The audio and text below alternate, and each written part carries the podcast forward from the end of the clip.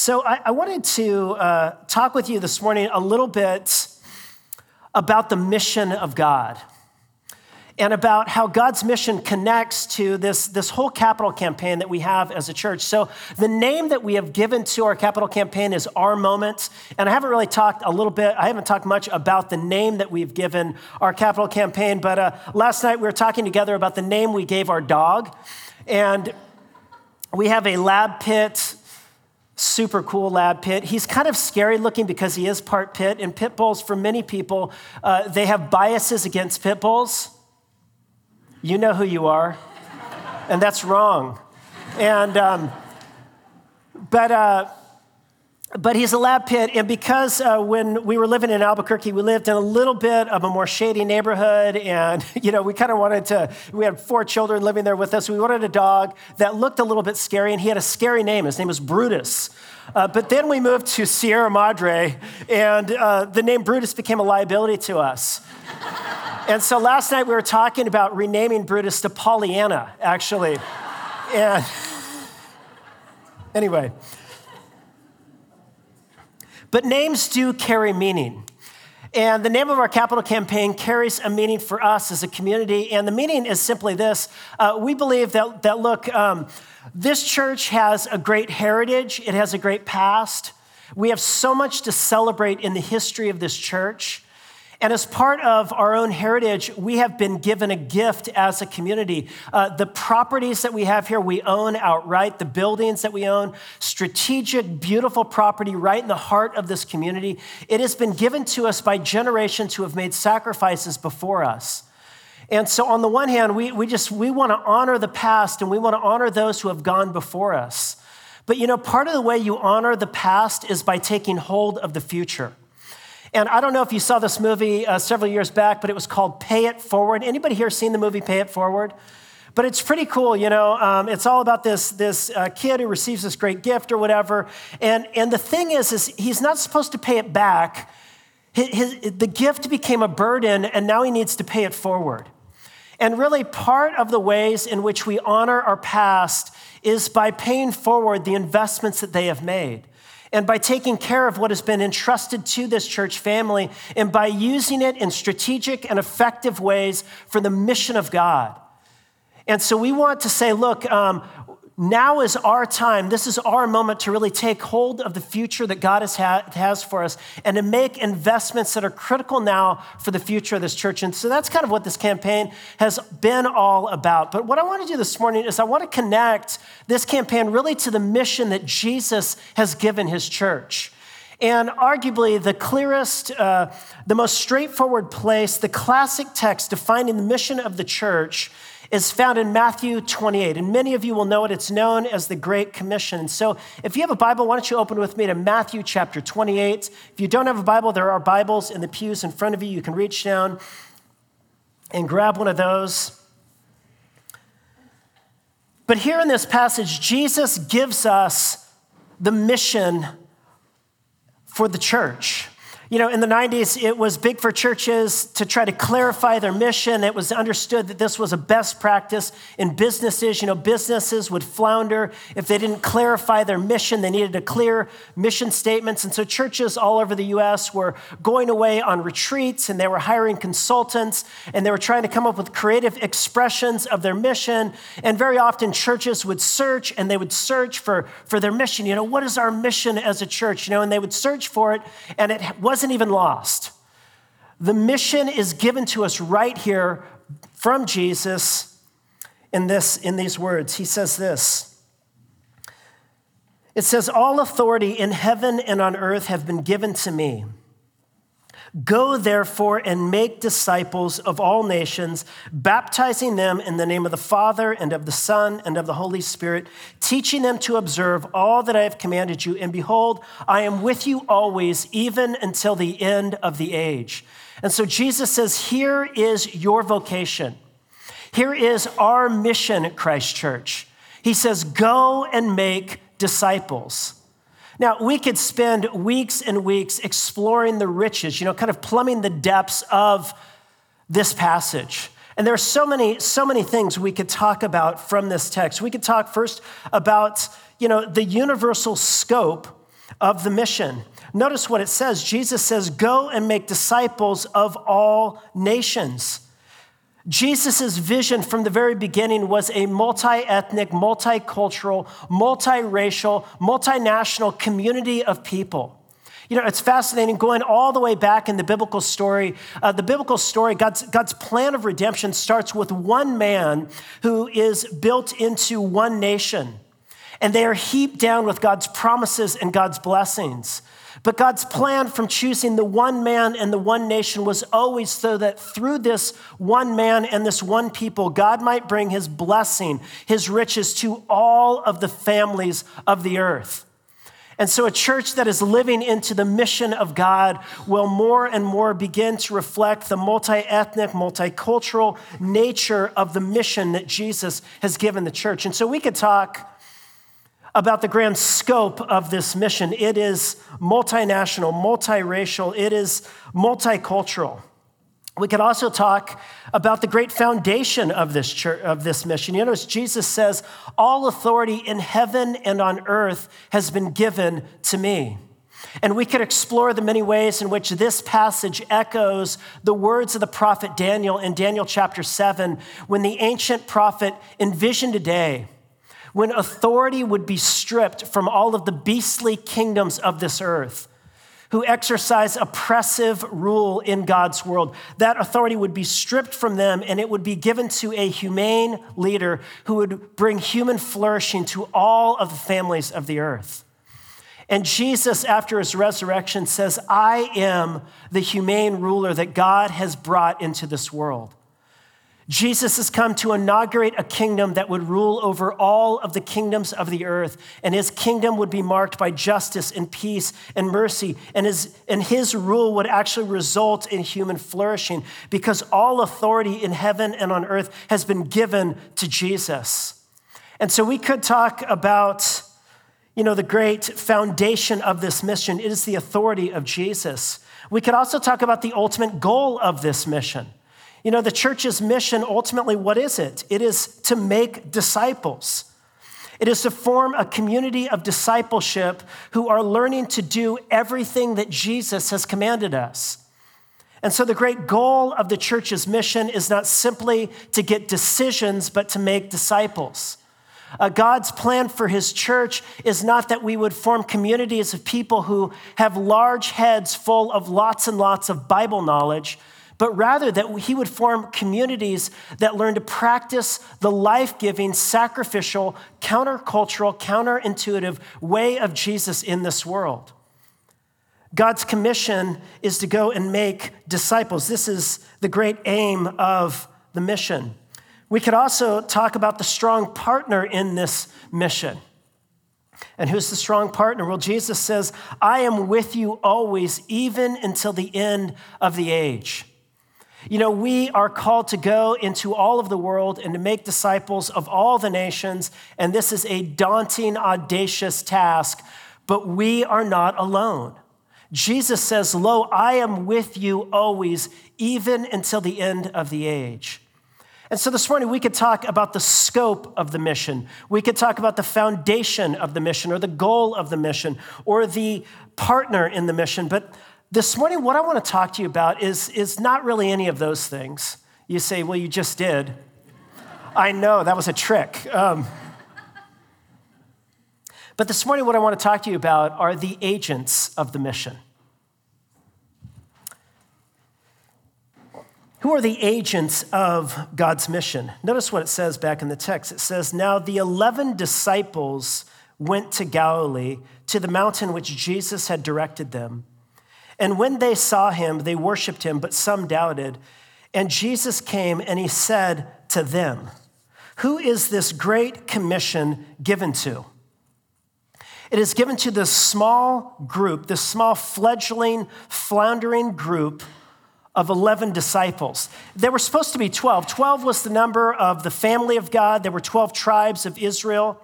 In the upper room on the day of Pentecost, there were 120 believers, a multiplier, of 12. 12 is always symbolic of the community of faith, of the people of God, but here they are even less than what they are supposed to be. There's only 11 because one has betrayed the Master Jesus.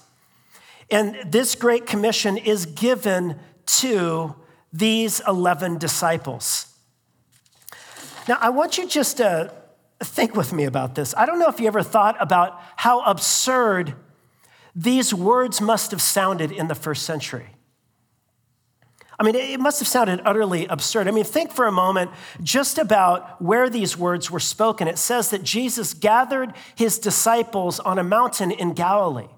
Well, where is Galilee? Well, Galilee was the venue of Jesus' earthly ministry. It was a very small, very rural region. You know, there were some larger cities not too far from that area, but Jesus never visited the larger urban centers of his day. Instead, Jesus does the bulk of his ministry around the rural kind of villages and communities surrounding this little lake community of Galilee. And then you say, well, where is Galilee? Well, Gal- Galilee is in Israel. And where is that? Well, I just want you to notice where this little strip of land is relative to the rest of the globe. So, Israel is somewhere around the size of California, a little smaller. And Galilee is just a little tiny spot in that region. And Israel itself was really a small section in the larger Roman Empire. And it was not terribly significant, it was not terribly important. And certainly, Galilee would have been the utter backwoods of the entire Roman Empire. I mean, it would have been something like Bakersfield. Sorry if you're from Bakersfield or Lancaster. I don't, I was trying to come up with an analogy. I don't know if that was quite, where? Barstow. Barstow. Barstow.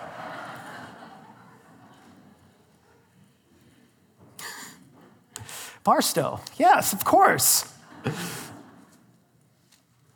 But, but the point is, is that this was not a significant place. And you know, Jesus never traveled very far outside of this re- region.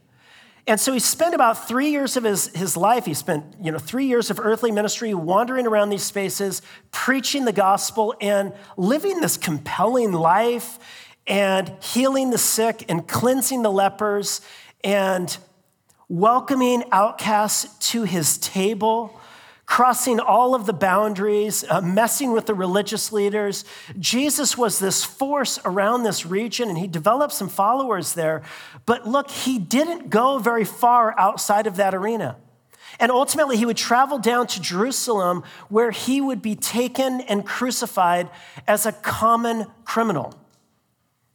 You know, and sometimes we think, you know, the cross is a very unique sort of thing and, you know, to Jesus. And of course, it is the unique symbol of Christianity, but in the ancient world, there was nothing unique about a crucifixion. In the ancient world, I mean, there were literally thousands and thousands of people who were crucified. Uh, crucifixions littered the streets throughout the Roman Empire as a way of Rome saying, This is what happened, it happens to anybody who defies the authority of Caesar. And so here's Jesus who's never traveled much outside of this region, who's gone down to Jerusalem, who's been crucified by the authorities, dying the death of a common slave. Three days later, of course, God overturns the verdict of Caesar and he raises Jesus from the dead. Jesus then gathers his disciples on this mountain outside of Galilee and he says, Now, now I want you to go and take this message of my resurrection and of all that it means. Go take the news of my kingdom, my healing, peaceable, justice bringing kingdom for all the peoples of the earth. He says, Now go and take this news to all nations. I really love this image of uh, this painting of. Um, the Great Commission, because if you can actually look at the faces of the disciples, they look a little bit worried. And they should be because this is a daunting task. You know, I remember reading a while back, there was a book, I think it was by a guy named John Collins. It was one of these, you know, leadership books. But in this leadership book, he talked about the importance of organizations setting what he called BHAGs, which were the big, hairy, audacious goals. Friends, this is the biggest, hairiest, audacious goal ever given in the history of the world, right here. For Jesus to speak these words to this group of you know Galileans who had gathered around them saying, Look, I want you now to go and take this message to every people in every tribe and every nation throughout the world. Now, just also, let's just press this a little bit further. Think about who these people were. Now, on occasion, you know, sometimes in, in human history, there is convened a gathering of leaders who are intellectually sharp and who are well educated and well connected and who have resources and affluence. I mean, you think about that first Continental Congress that gathered together, you know, the likes of Thomas Jefferson and Benjamin Franklin and George Washington and all of these, these great leaders, you know, together in one space, you know, who had influence and all that. And you can, you can kind of think, you know, sometimes there's a brain trust, you know, there's a group of power brokers and they come together and they can leverage all that they have in order to make a disproportionate impact for the size of the group. But that was not these disciples. These disciples were not the brain trust of the ancient world. Who were they? I mean, think about it. The, the majority of them came from one little village around the Sea of Galilee that probably had a population of no more than 200 people. It's not like, you know, the disciples were the cream of the crop. You know, they were common, in many cases, blue collar workers, in some cases, religious zealots gone bad, you know, in other cases, uh, tax collectors and prostitutes, and, and kind of like they were not the well connected, the well educated, the influential. And yet, Jesus says to this group, I'm going to take you and I'm going to use you to make disproportionate impact in human history. And you know, this was always Jesus' plan from the very beginning. In, in, in, Matthew chapter 13, Jesus told a parable about a little mustard seed. And he said, when you look at that seed, it looks like the smallest of all of the seeds, but once it is planted, it grows and becomes the largest of all of the plants, and it ultimately becomes this large tree. And Jesus says, That is my kingdom. It is going to begin small and insignificant, but it is gr- going to grow and it's going to have a global, disproportionate impact in the history of the world. Now, I can just imagine if Caesar and some of the senators uh, from Rome and some of the palace guard uh, from, from uh, Rome would have gathered, kind of been eavesdropping in on this conversation that Jesus was having with his disciples. I mean, can you just imagine what they would have thought? They would have thought, who, who does this guy think he is? All authority in heaven and on earth are given to you. You are crucified by the one who has true power and authority, Lord Caesar. And you want true power and you want to know who's really going to make an impact in human history. It is the Roman Empire. It is Caesar. And the words of Jesus to this small group of Galileans must have sounded absolutely absurd. But you know, on this side of human history, it no longer sounds absurd, does it? You know, I mean, just stop for a moment and just think with me about the global impact that this Jesus movement has had. I mean, this movement shook the world in the first century and it continues to shake it still.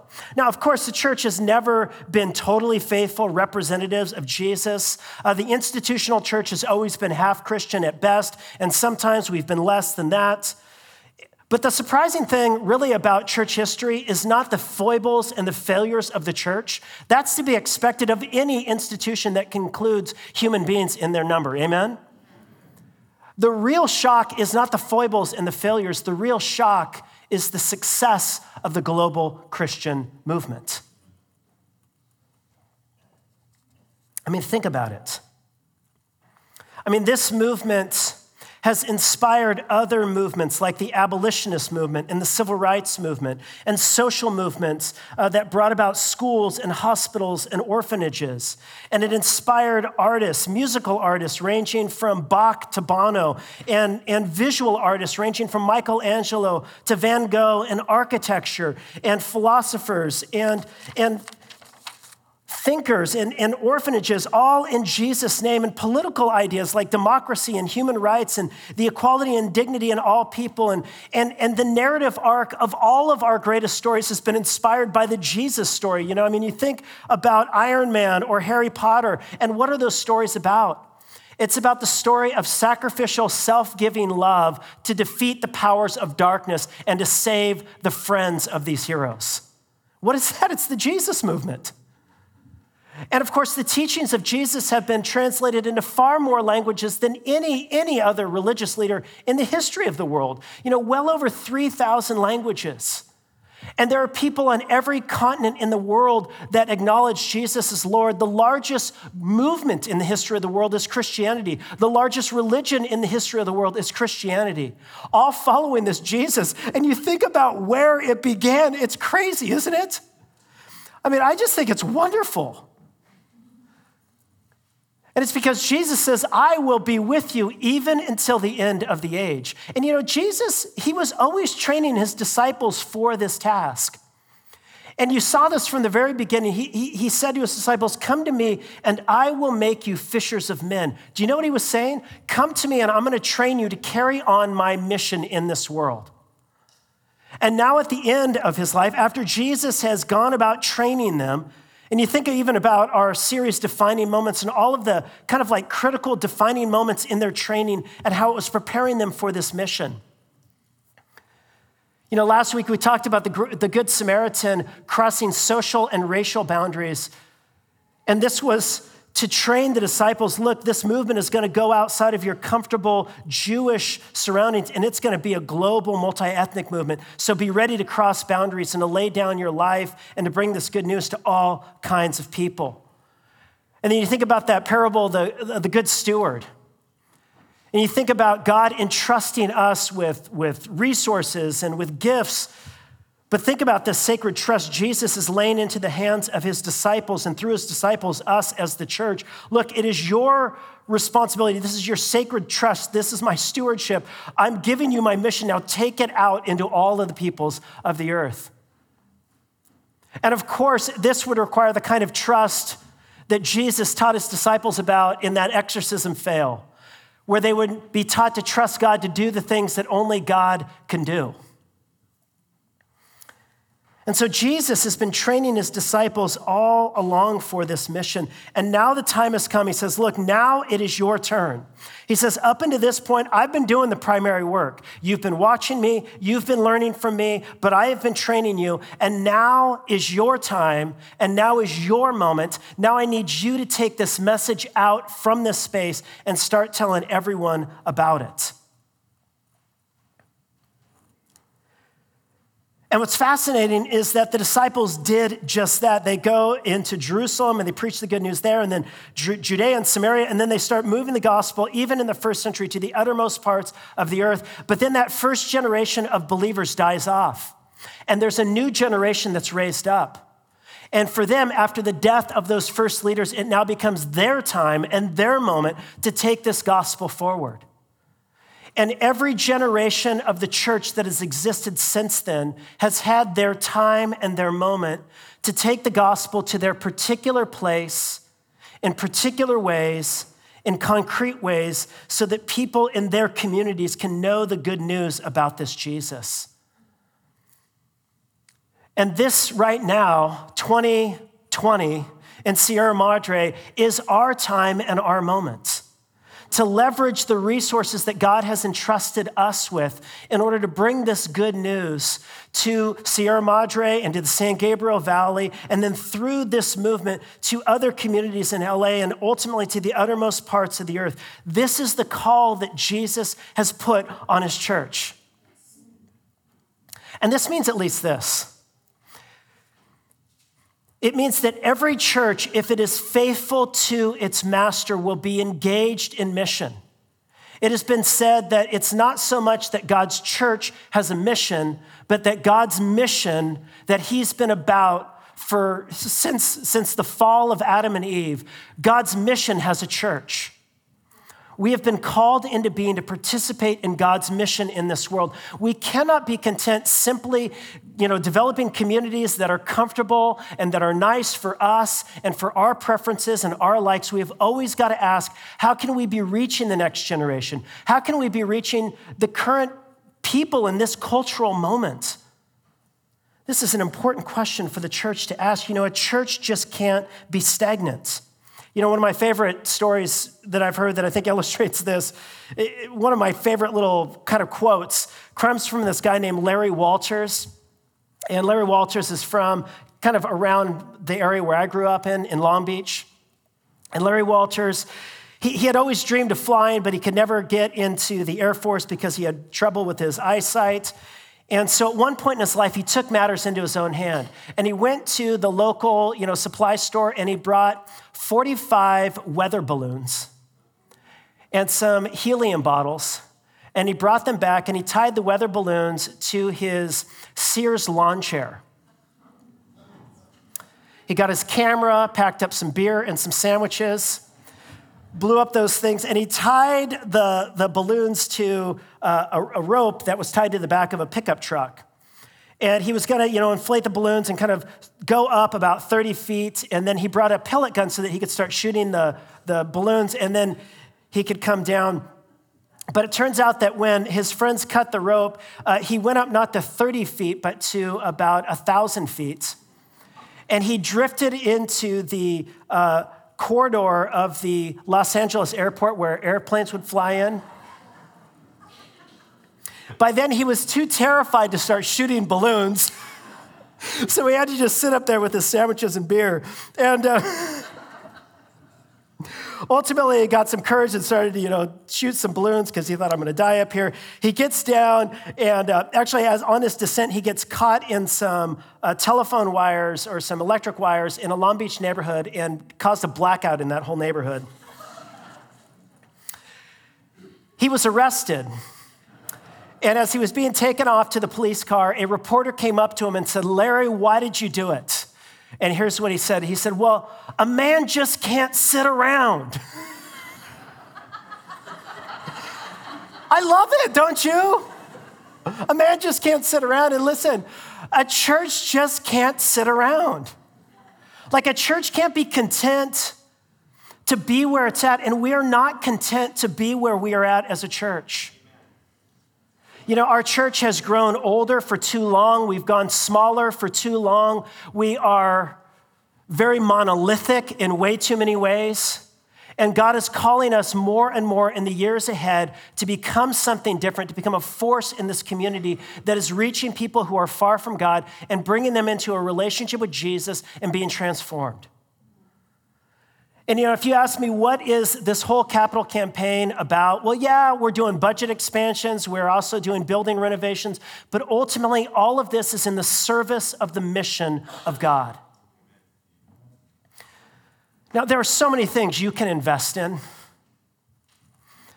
You know, you can invest in your kids' education, that's great. You can invest in vacations, in your retirement. You can invest in a new home or a new countertops. You can invest in all sorts of things. But I just want to encourage you if you're a follower of Jesus, you will financially invest in the mission of the church. And God's mission is carried out through the local church. You know, it's been said that the local church is God's plan A for mission, and there is no plan B. Where is it that people are baptized, and where are they made disciples? Where are they taught to obey all things that Jesus has commanded them. It is in a community of discipleship to Jesus, it is in a local church. And so, what we have been asking you to do over the last several weeks, it's come to a climax here this morning, is to pray very intentionally God, how would you have me make a strategic investment in this local church and in the future that God has given to us, and in this specific, particular plan that we have to kind of take the first step in moving forward? And believe me, this really is just a first step. There will be many more steps ahead. But this morning is kind of a new beginning for us as a church.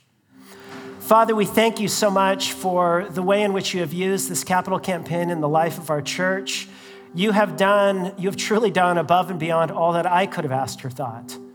And I thank you for that. I thank you for the faithfulness of so many people in this room who have stuck through this church through so many years, uh, some years that were fruitful and others that were very difficult. And they stayed, many people, because of their hope of what you would do in the future. And we thank you, oh God, for the ways in which you are moving among us now. And we pray that you would use these gifts, that you would use this commitment that we make today in order to further the work of the gospel in the years ahead. And we ask this in Christ's name. Amen.